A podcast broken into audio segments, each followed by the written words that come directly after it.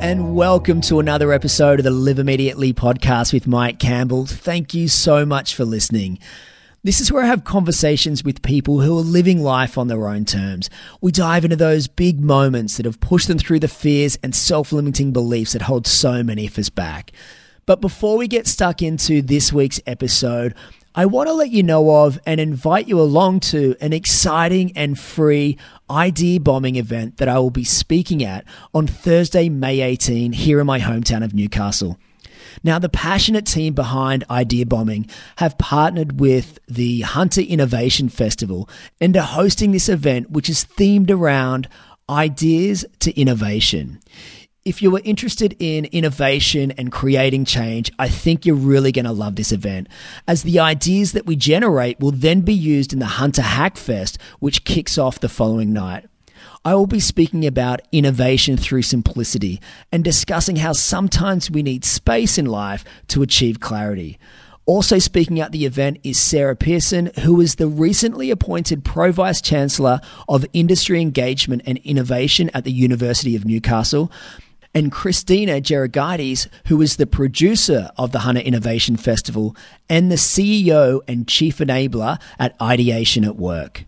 As mentioned, it is a free event, but you do need to register as spots are limited. I'll have all the information in the show notes and on my events page at liveimmediately.com. Or if you Google Idea Bombing Newcastle, I'm sure all the information will pop up there too. It's set to be a fun night, and I'm really excited to weave in the philosophies of living more with less into the notion of innovation. So, Thursday, May 18 at the Edwards on Parry Street, everything kicks off around 5:30 p.m., and I hope to see you there as I really do love meeting people face to face. Now, on to today's episode. And we have such a short term memory when it comes to achievement. We easily forget all the things that we've done and we allow self doubt and fear to creep back in. My guest today is fictional author Lauren Sams, and we discuss this notion, or otherwise known as imposter syndrome, the feeling that you're not good enough or worthy of your achievements and worried that you're going to be exposed as a fraud. In this episode, Lauren shares her story about becoming a published author and growing through rejection, the selflessness that motherhood brings, and the importance of teaching our children to choose work they love. We also discuss the philosophy of minimalism and how it has less to do with the amount of things that you own and more about what you value in life. We also touch on being optimistic through adversity and positively reframing the story we tell ourselves. Like all parents, Lauren has moments where she feels crazy busy guilty, but she is mindful of being completely present when she's with her children. Something I'm sure we can all try to do a little bit more of. I hope you enjoy my conversation with Lauren Sams.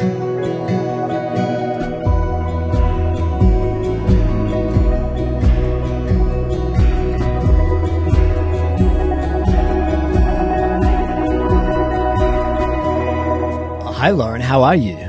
Hi, Mike. I'm good. How are you? I'm v- very well indeed. Very well indeed. And it is lovely to hear your voice again. It has been I, a long time. Yeah, I know. It has been. Yeah, I was trying to think of when we would have last like actually spoken to each other. And I reckon it was at some gig in Sydney pro like way before children and all that sort of stuff. So yeah, it's been a while. True. When when night times revolved around gigs and um, yeah. not sleeping patterns. Yes, not bed, bath, you know, all that sort of stuff. Yeah. exactly. And whereabouts in this beautiful world do I find you today? So, uh, well, I'm in my office uh, in my house in Sydney, uh, and it's a really beautiful day outside. Uh, and yeah, it's um, it's. I'm looking forward to getting out there later. I've just had a a baby. She's almost three weeks old, so we're going on lots of walks at the moment. Um, and I'm very much looking forward to like popping her in the baby Bjorn and getting out there and enjoying the day. Oh, lovely! Three weeks old. Holy Nelly. That's the that's that's the time of life where um, clocks just don't exist. Yeah, yeah, yeah. She's uh, well, she has a little internal clock that goes off at about two two a.m. and then four thirty a.m. oh, lovely. yeah, but apart from that, clocks do not exist. Yeah, you're right. Cool. And I'm sure we're going to get into your family a little bit later, but you are actually the author of two fiction novels. Your first was She's Having Her Baby, and the second, Crazy, Busy, Guilty. So, firstly, I just want to say, like, a massive congratulations on your books, and you must be so proud to finally let them out there into the world and for them to be received so well. Oh, thanks, Mike. Um, yeah, it's it's such a surreal thing, you know. I talk about this a lot, like with with family and friends, that I still, um, you know, I am I am proud, obviously, and it is, you know, it's an amazing feeling. It never goes away. Like seeing your book in a bookstore or in a library or you know a catalog or something like that. Like it's still a really amazing feeling. And I had that back when I worked in magazines as well. Like even just seeing the magazine on the shelf or seeing someone reading a ma- you know your magazine on the train or whatever. Um, it's always such a surreal feeling. But I will I just I don't know if I'll ever let go of that like imposter syndrome feeling either. Mm. like that, you know, uh, you know, my book might be in the bookstore, but I'm not a real author like all the other authors in the bookstore. Like it, it's such a silly thing, and I really wish I could get over it. Uh, it would, you know, I think make my life a lot easier. Um, but it, it, you know, when I talk to other authors about it, they say yes I we I have that feeling as well. It's it's constant. Yeah. yeah. It's really interesting that you talk about the imposter syndrome because it it's something that holds so many of us back. But even yeah. once we do achieve, and I guess in your case, if we're we're talking about a very small element of your life achieving to be able to finish writing a book, mm-hmm. and you mm-hmm. and we still feel that. Why do you think that is? I, I wish I knew because I, I, feel like that would um, help me, um, you know, move past it if I knew a little bit more, you know, about what the, I don't know, w- what the context of it was or what the meaning of it was. I think, I mean, I think for me, you know, writing is something that I love to do, but I probably, and this is probably true of, of most writers as well. You know, writing is something I love, but reading is something that I just truly could not live without. And um, so I think because of that, you know, because I read so much and I love reading, I feel like I um, just constantly compare myself to other authors and, you know, and, and come up uh, short, you know. Um, against them. And, you know, in some ways, I think that's really good to have that um, constant reminder of, you know, you can do better. You can, there's always something to improve on, always something to strive for, you know, to, to, um, you know, to work on. Um, but I feel like in other ways, you're right. It can really hold you back. And, um, and I think as well, it, and this is just a small thing, but I think it, it's something, I think it limits, um, the way that you celebrate your achievements. So mm. um, I think that you know that imposter syndrome can hold you back from saying, you know, you did a good job. You wrote a book. Like it's in a bookshop. It's you know, these are all great things. And so um, yeah, I wish. I mean, I think for me, it is a comparison thing, and you know, it's knowing that you know there are such brilliant writers in the world, um, and, and you know, knowing that uh, you know, my style of writing is is not like theirs, or mm. you know. Um, I think it, I think too. It's interesting, like when you talk about like comparing ourselves, and we yeah. we always seem to compare ourselves. You know, maybe our level one to their level 10 you know yeah. here's here's you know for, in your case here's my first book my second book and you're comparing it to that author that might have 50 books out there or mm-hmm. you know all those kinds of things but you mm-hmm. also mentioned um, that you were in magazines and that's where you and i first crossed paths uh, back yeah. in the day but yeah. was being a writer something that you always wanted to do when you were growing up um, yeah, sort of. I had like I had a few other things that I wanted to do. Um, weirdly, I wanted to be a hairdresser at one point, and I'm so bad. Like now, I have a four-year-old daughter, and I'm so bad at doing her hair. So I'm glad that didn't work out because um, I would have been a, like just the worst hairdresser ever. Um, but uh, yeah, I think I did always want to be an, a, a writer. Um, I didn't really know that I could be. And then when I got that, got a job in magazines, it started to like I started to meet people who actually did that for a living. So you know, not just people who wrote for magazines. Obviously, I met them as well, but you know, people who like were in that orbit who were writing books, and um, it suddenly became obvious that you know this is a thing that that you could do if you know if you really wanted to. Um, and I guess yeah, I always had it in the back of my mind, but you know, I'm like a girl from Western Sydney. Like, I never knew anyone who had written a book. Um, you know, most people I knew had never even been to uni or anything like that. So, you know, it was amazing to me to then meet people like in my late teens and early 20s who you know were doing things like that and suddenly that world kind of became available to me yeah and you you know we spoke before about that element of once the book is out, there's still that imposter syndrome kind of sitting mm. there.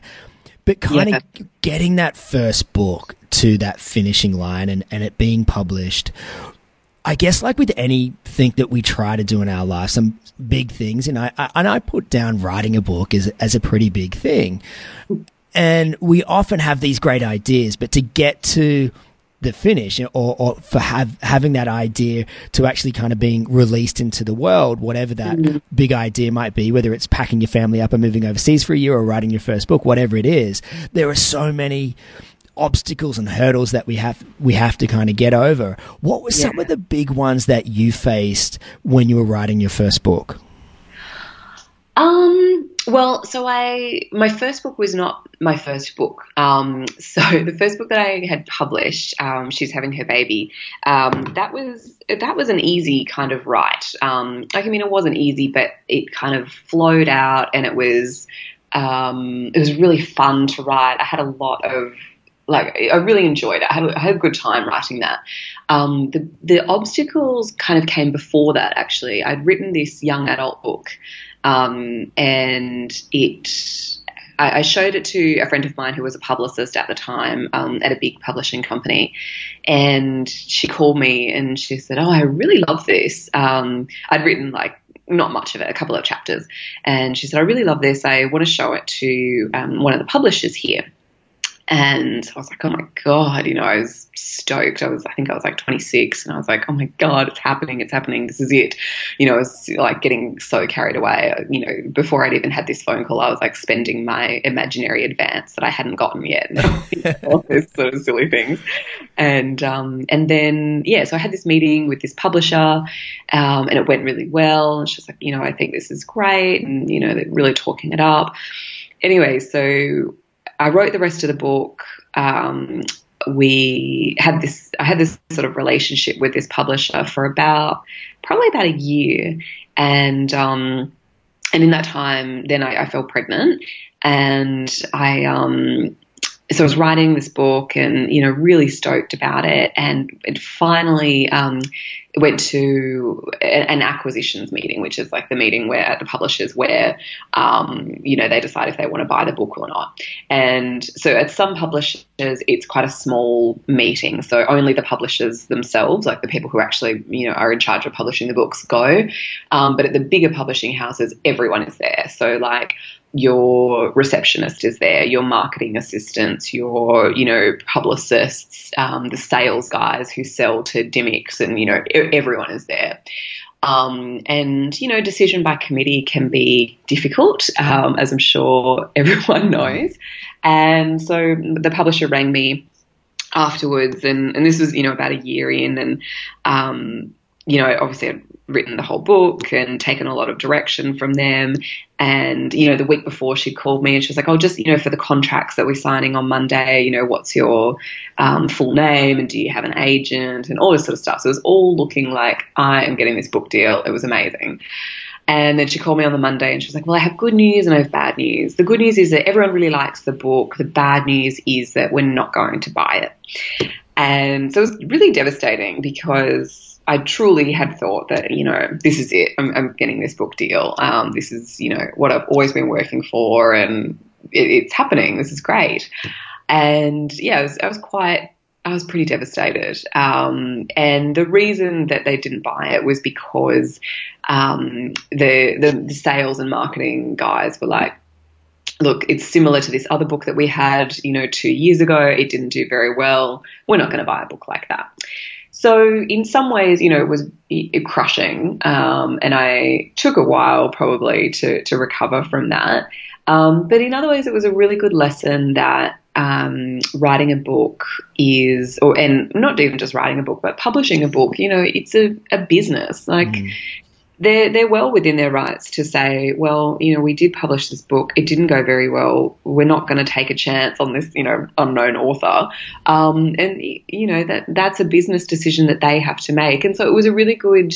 I think I had romanticized it for a long time. Um, and I guess because I love books and reading and writing so much, and so it was a good sort of um, yeah wake up call to me that you know uh, writing a book is one thing, selling a book is completely different. So that was the big obstacle for me. And then when I got she's having her baby, that was easy after that. So, so what what made that easy then? Like, is it that you learn how to deal with the publishers, or you or you learned how to, I guess, in quotes, write a book that would sell, or like what what made it easier, or did you just kind of write on your own path and not listen to people?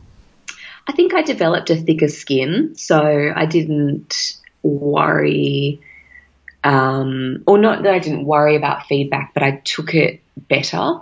Um, because you know, like working in magazines, you're used to taking a lot of feedback, but I think it's a bit different when it's a book. It's more personal. It's you know, um, it's yeah, it's closer to you, I suppose. And you work on it for such a long time, not like a magazine article that you might work on for a couple of weeks and then you know you're done with it. This is something that you work on for a year, and you know you pour your heart and soul into it, that sort of thing. I think um, it, it was easier because yeah, I developed a thicker skin. Um, I was working with different people as well, and they sort of knew the story um, of, of, what had happened before, and um, was sort of it did things very differently. You know, it's um, the two books uh, are, now published by Nero, which is a an imprint of Black Inc. Books, which is down in Melbourne, and um, it's a smaller company. You know, they do things really differently. So, you know, those acquisitions meetings that they have, uh, you know. Um, really only the the creative people come to them, and if they mm. like something, they publish it. Um, and so they yeah, keep, they keep those marketing and sales guys out of the picture until the right. end. they, do, they, do, they do, until they need them. Yeah, and um, yeah, so I think it was just different, you know. And I, I think the other thing that was different was that I'd had a baby, and I was not so invested in myself um, you know, I had more perspective and I could see, not that I had less ambition um, or anything like that, but I could see that my world wasn't going to end if this didn't work out. You know, it was, there were other things that were sort of more important and were, you know, making me happy, uh, which I think really helped. And you talk about, you know, motherhood there and, and, and having your first child your latest novel, Crazy Busy Guilty, which I think can pretty much describe any parent at certain times. And it is a fictional novel, but you know, as a writer and as a mother, there are times where I'm sure that you do feel crazy, busy, and guilty. And and that final one, guilty, seems to be a bit of a topic that that's coming up a little bit. Maybe it's just with the people that I'm talking to, and but also within um, the podcast, there's this guilt seems to be setting in, or or mm-hmm. guilt seems to be kind of the new fear to kind of get over. But how yeah. have you been able to push through that guilt at times, and and and that juggle of being a writer and a mother? Um, it is really hard. I've made.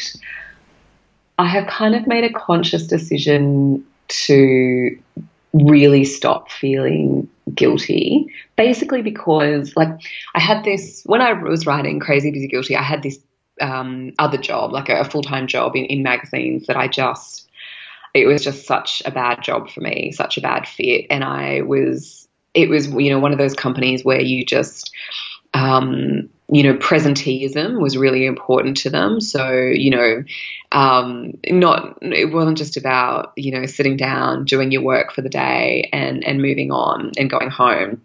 there was this real culture of this really toxic culture, I think, of you know staying in the office, um, doing everything for your job, being present at all times, you know, answering emails at 11 p.m., you know, being available on weekends, all this sort of stuff that I just, you know, I, only lasted there, uh, you know, five to six months um, because it was just so untenable for me. Um, and during that time, I felt, I really did feel crazy, busy, guilty. Like I would wake up on weekend, uh, you know, nights at like 2 a.m and I would have to write down my to do list for the week because otherwise I couldn't go back to sleep. And it would be, you know, pages and pages of things that I had to do and had to remember. And it was just like, it was driving me crazy. Um, and I was, you know, I think if I had have stayed in that job any longer, I probably would have had like some sort of nervous breakdown. As it was, when I finished the job, I had like this series of panic attacks that were not fun at all. Um, I can kind of laugh about them now because it was a while ago. But um, I did feel really guilty during that time because I felt like I wasn't being present for my daughter. And I, um, I remember one day I think my my husband's aunt was looking after her and she said something about, oh, you know, what did she eat the night before? Because, um, you know, she's a bit funny on the tummy today. And I was like, I have no idea. I, I, I could not tell you what she ate the night before, and I, you know, it's such a little thing. And like, you know, now sometimes I can't remember what she's eaten either. And you know, it, it doesn't mean you're a bad parent at all. Um, but there was this, I had this moment where I was like, oh my, I don't even know what my own daughter ate for dinner. Like, what kind of a parent am I? And, I, you know, it was, mm. it spoke a lot to how I was feeling at the time and, and how guilty I felt. And now, you know, I probably wouldn't, you know, worry so much about things like that. But it was this real moment for me of what am I doing? This is not making me happy. I've got to get out of here. And so, yeah, quitting that job, I think helped me you know that that was the problem the job. And so now i've made this really yeah conscious decision to not feel guilty. I can see that my daughter is happy and well adjusted and a good kid. And you know as long as we keep you know my husband and i keep doing the things that we're doing i think she'll be okay. And i really try not to feel guilty now. It's it's so true that the you know what we do for that eight hours at work or that 8 10 12 14 mm-hmm. hours non-stop hours at work really has a massive effect on on every other corner of our life yeah. and um, really the but you you mentioned at the very beginning of this conversation that you're in your home office Yes. And I know that when we work from home, there's all of these great benefits because, in a sense, we can control our time and we can do things when we want to do them. But I know, you know, having a wife that works from home and I work from home as well, and, and mm-hmm. other people that talk to me, it's sometimes trying to find where that boundary is from from work and home. Like when I was working in the corporate world, I could leave in the morning and mm-hmm. then kind of go to work. It was kind of a little bit easier to kind of compartmentalize what I was doing.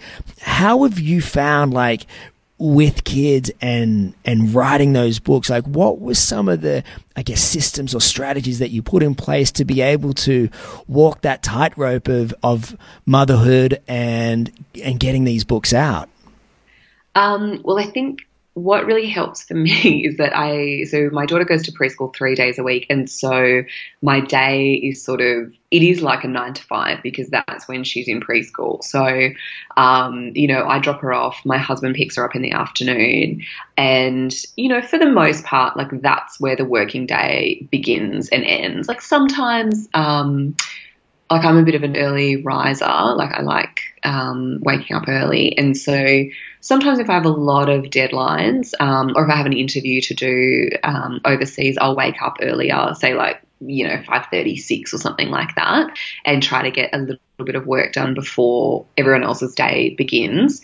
Um, but I'm not much good after um, after hours, like you know after like dinner and, and all that sort of stuff. That's like when we watch television and just tune out and read books. Um, but I feel like having that, yeah, having her in preschool has really helped.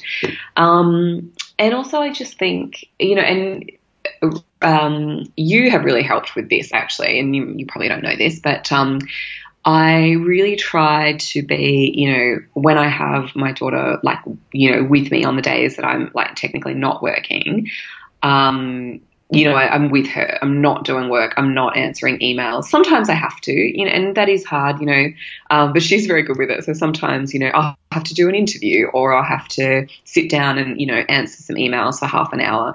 Um, and so she goes and gets uh, the iPad and she pretends to do work at the same time, which is quite cute. Um, but I also think like, you know, there's nothing really wrong with that either. I think it's good for her to see me work. Um, she knows that I really like my job. Um, and, you know, I think that taking half an hour here and there every couple of weeks is, is not such a bad thing. And I think it shows her that, you know, the things that we have, you know, we're very lucky. The things that we have don't come out of thin air, you know, mm. we work for them. And I think that's an important lesson to learn. Um, and I think it's good to see, you know, she sees that my husband really likes his job. Um, you know, she goes to work with him sometimes and she sees that. And I think that's, that's great, you know. Um, and I think it's good for her to see that I like my job and, you know, that you're right. The time that we spend away from each other is, um, you know, fulfilling and rewarding and, um, and all those sorts of, you know, lovely things. And, and I think too, as you said, like when you, when you are with your kids, if you can be mindful that hey, this is the time that I'm spending with them, and yeah. and not try to juggle flicking on the phone and, and all mm. of those meaningless things that we often do. But mm-hmm. then if there are times and, and a, you know, a previous guest, uh, Brooke McAlary, who also has a, a lovely podcast, the Slow Home um, podcast, yes. talks about tilting into things. And, you know, you've just got a book out. Um, and there are interviews that will come up and you might yeah. have to lean into that but i think that the great thing uh, what you kind of said was like being mindful of it that it is half an hour here or half an hour there every week or so it's not it's not that half hour just kind of turns into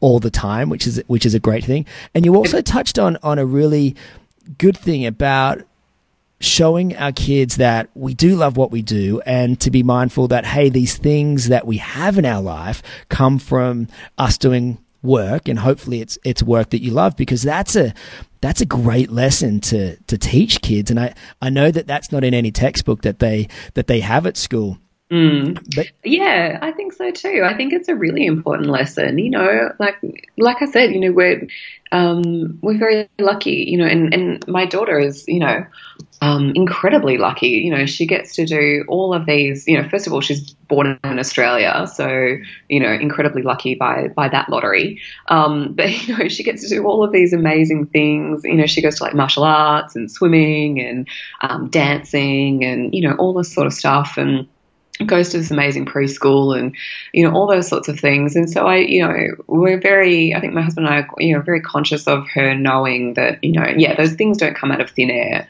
Um, you know we do have to um, pay for them. Mm-hmm. and yeah the, the way that we get money to pay for them is by working. So yeah i think that's an important lesson. And we talk about things which leads me on to my next topic of minimalism yeah. And yes. you described yourself so beautifully offline to me the other day um, as a baby minimalist with grown up ambitions. And I loved it so much. It will probably end up being the, the title of this, this episode. but uh, can you describe to me what you mean by that? Well, so I'm not you know, I'm not a fully fledged minimalist. So I'm definitely a baby minimalist um, in that, you know, I'm taking steps. I'm I'm not there yet, but I'm learning and I'm, you know, I like I have the the desire um, and I I, I, just need to take more steps, I suppose. Um, but I'm also a baby minimalist in that sometimes I just really love things as well.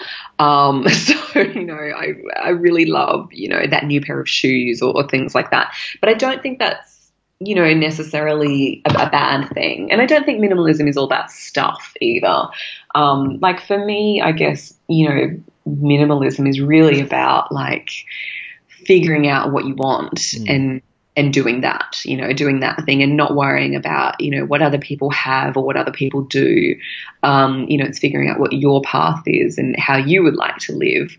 Um, but I think I talked to you about, you know, being allergic to stuff um, offline the other day. And you know, I remember like even as a kid, you know, like I do love beautiful things, obviously, and you know, like my husband and I really like buying beautiful art and, and those sorts of things.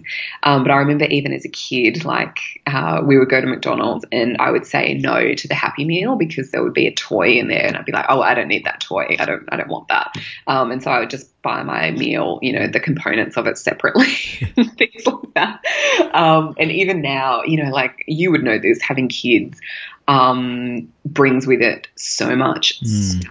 so much extra stuff. And I like it just, for me, it just fills me with rage having all of these like uh, products that do only one thing and you need them for like two weeks and they cost $200 and they're made of toxic plastic that can't be recycled and, you know, all this sort of crap.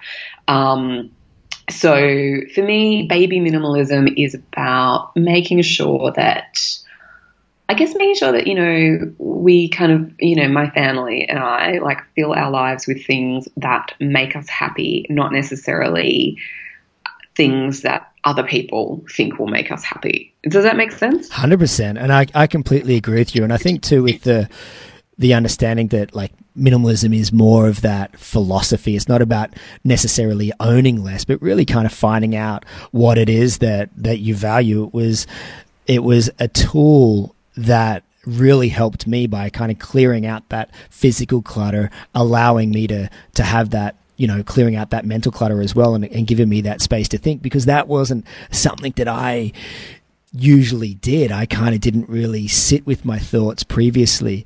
But you, right. you know, you talk about, um, I think offline you actually described it as you were allergic to stuff but not immune to it, and I thought that yeah. was beautiful too. I, was, I just remember reading that, going, can, I can tell she's an amazing writer. Just the just the, the words that she uses, but but you know, with with kids, comes a lot of stuff and yeah. you know because we can sometimes choose to live a certain way, but we, we do live in a society that, you know, hopefully we're all improving and changing in the direction that we all feel is is a better place.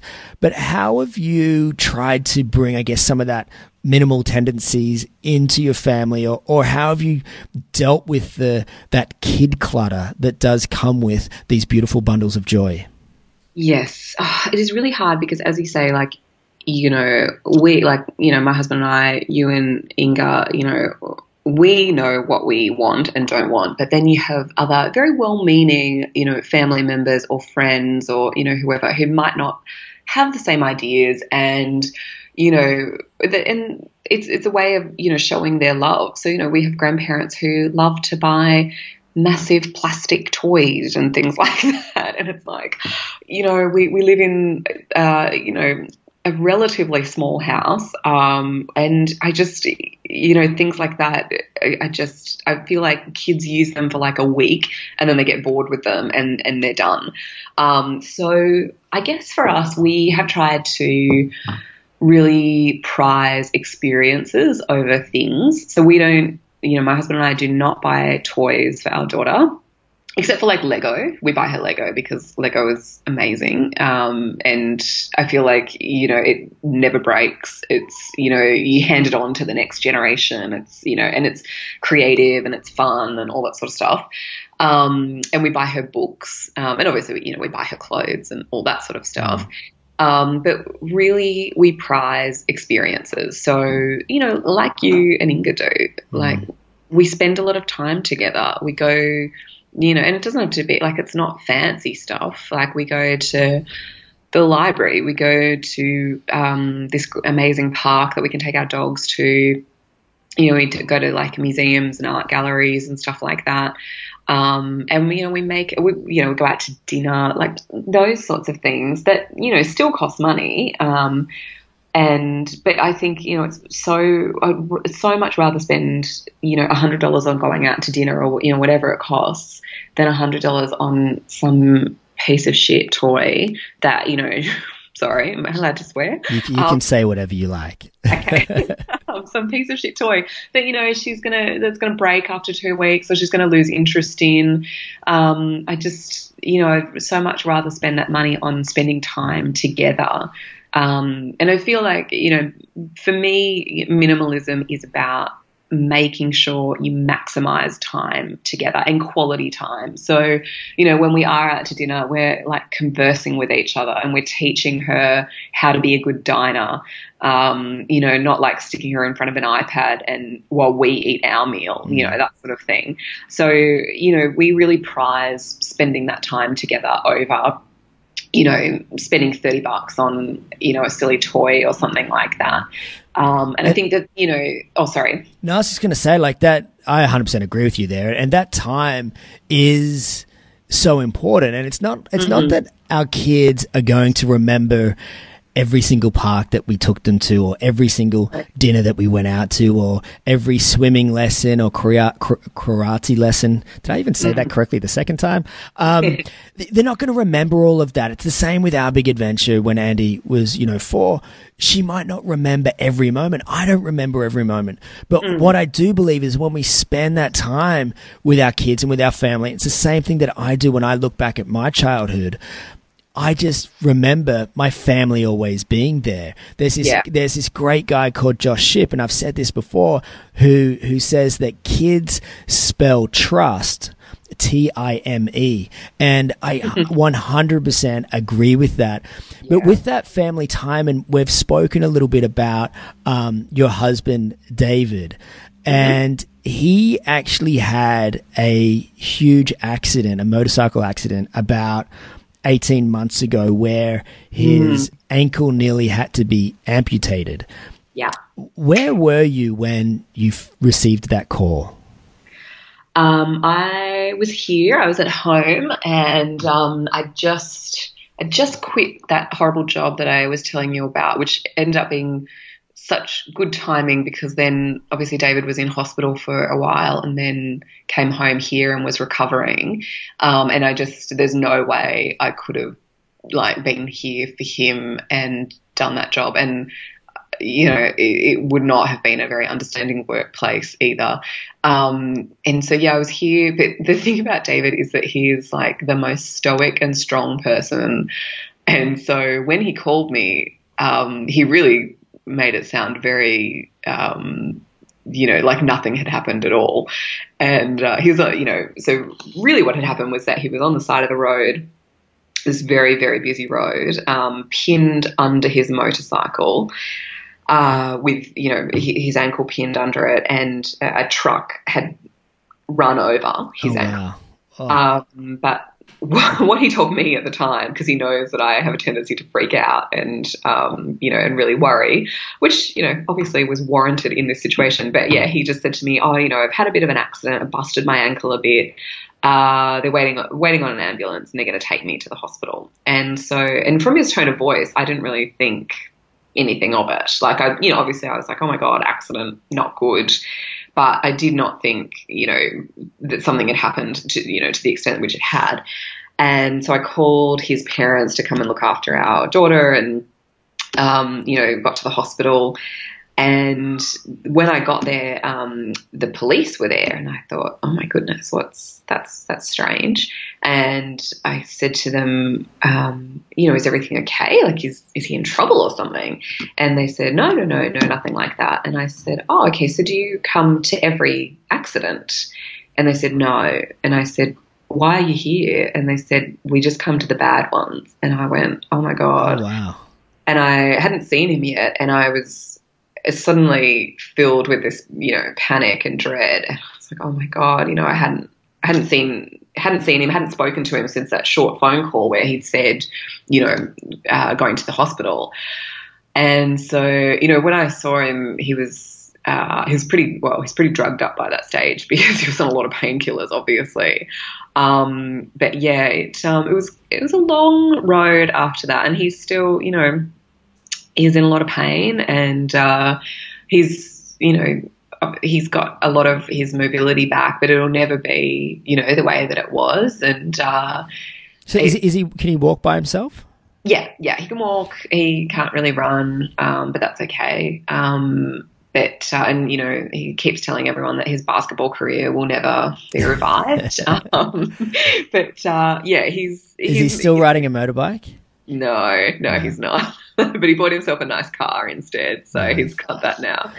Um, but yeah, that was a wake up call, I think, for us both as well. And like we've, you know, we've obviously told this story, you know, to a lot of people, and um, I think we were telling someone the other day that, um, you know, it, it really made us feel very grateful that, you know, all that had happened was that it, you know, it had impacted his ankle. Like, you know, he's so lucky that it wasn't his head or his spine or, you know, anything like that, um, where, you know, the consequences are very, very different.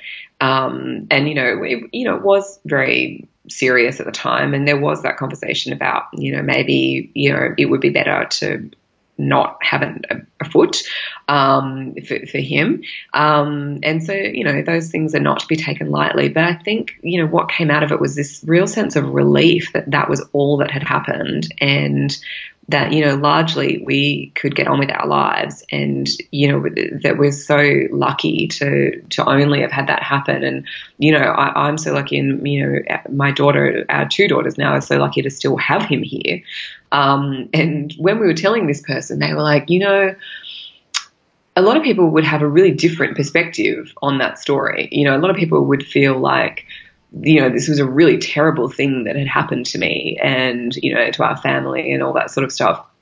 And I think it's really interesting that you guys have this completely different perspective that, you know, you feel grateful and lucky. And I'd never really thought about that before, but I was like, yeah, I guess some people would think, you know, that it would, and you know, it was a hard time, but God, I just, you know, I still have a husband, thank God, and I, you know, still have a husband who can walk and talk and you know be there for our daughters, and you know, I feel very, very lucky. But that, but that, like looking at it with, you know, being optimistic about it and feeling lucky and seeing the gratitude in that mm. versus being angry and upset. Like at the end of the day, the situation doesn't change. Like David has a busted ankle. The yeah. only thing that you can do is decide how you want to kind of reframe that situation in your mind and, and how you want to kind of act to it. And, and, and nothing like David's ankle, but you know, it reminds me of when I broke, broke my heel three mm. weeks before we went overseas. And it yes. was it was that same thing of like, man, we've just put like a whole year of effort into like completely changing our lives. We're going to the snow and blah blah blah. And then. I was like, you know what, Mike? It's happened. There's nothing that you can do about it. Just no. be lucky and and think of the the cool things that could happen. And and like I'm a such a strong believer of reframing situations in your mind. Like one of the things that um, that I do, and this is maybe going off topic a little bit here, um, mm. but I always, whenever someone cuts me off in traffic, um, I always say, oh, "I hope hope their mother's okay." And Inga was Inga said to me one day, she's like, "What are you talking about?" And I said, "Well."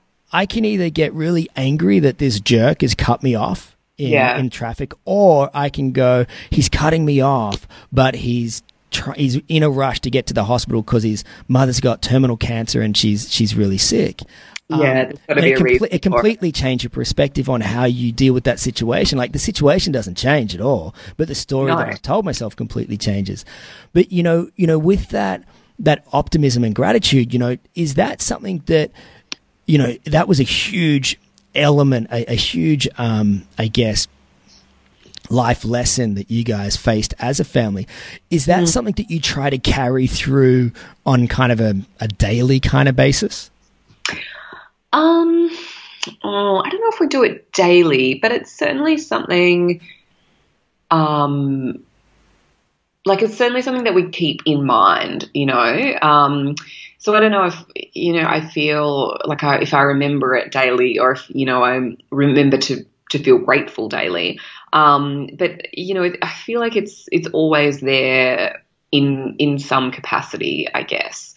Um, and I remember like probably the biggest reminder was um, last year we went to um, went to Vanuatu together um, and it happened to fall like we were there on the anniversary of um, when it was happening, and we had this amazing day. We like you know, got up, you know, it's such a beautiful place. And we got up, went to the beach, you know, went and had a really nice breakfast and, you know, ate all this like beautiful tropical fruit and, you know, had a glass of champagne later.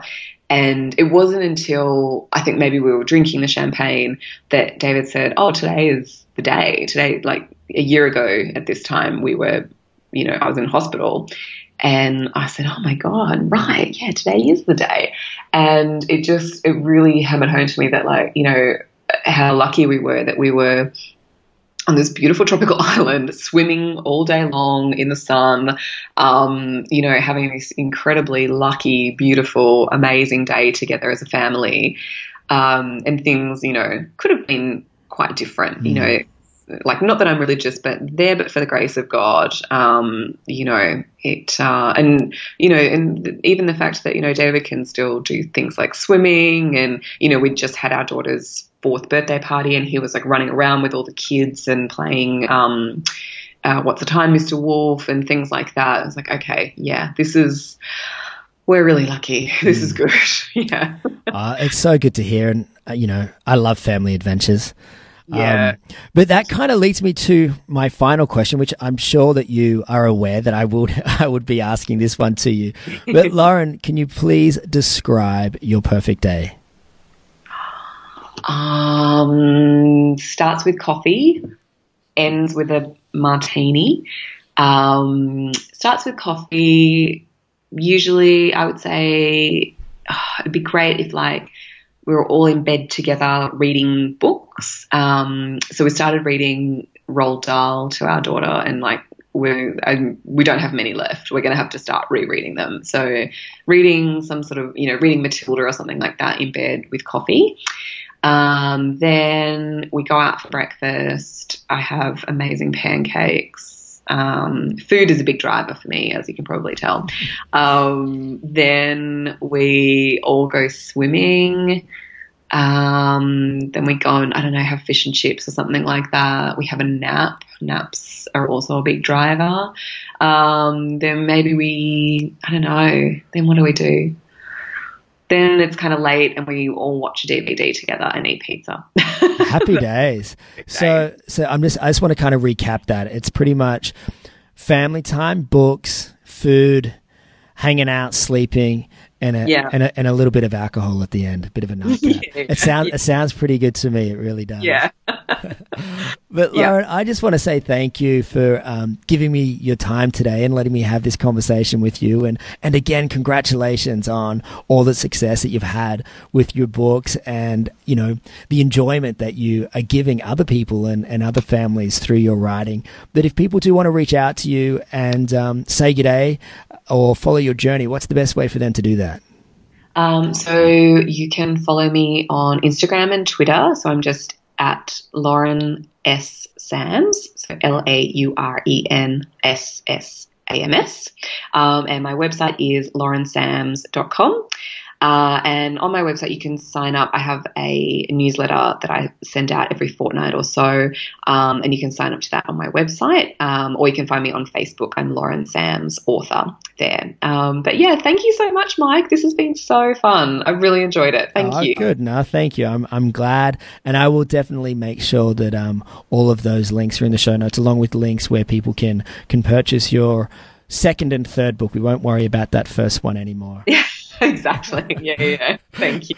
but um, thanks once again, Lauren, and everyone listening. Thank you for giving me your time today, and I hope you definitely took something away from this beautiful podcast. And until next time, have fun and live immediately.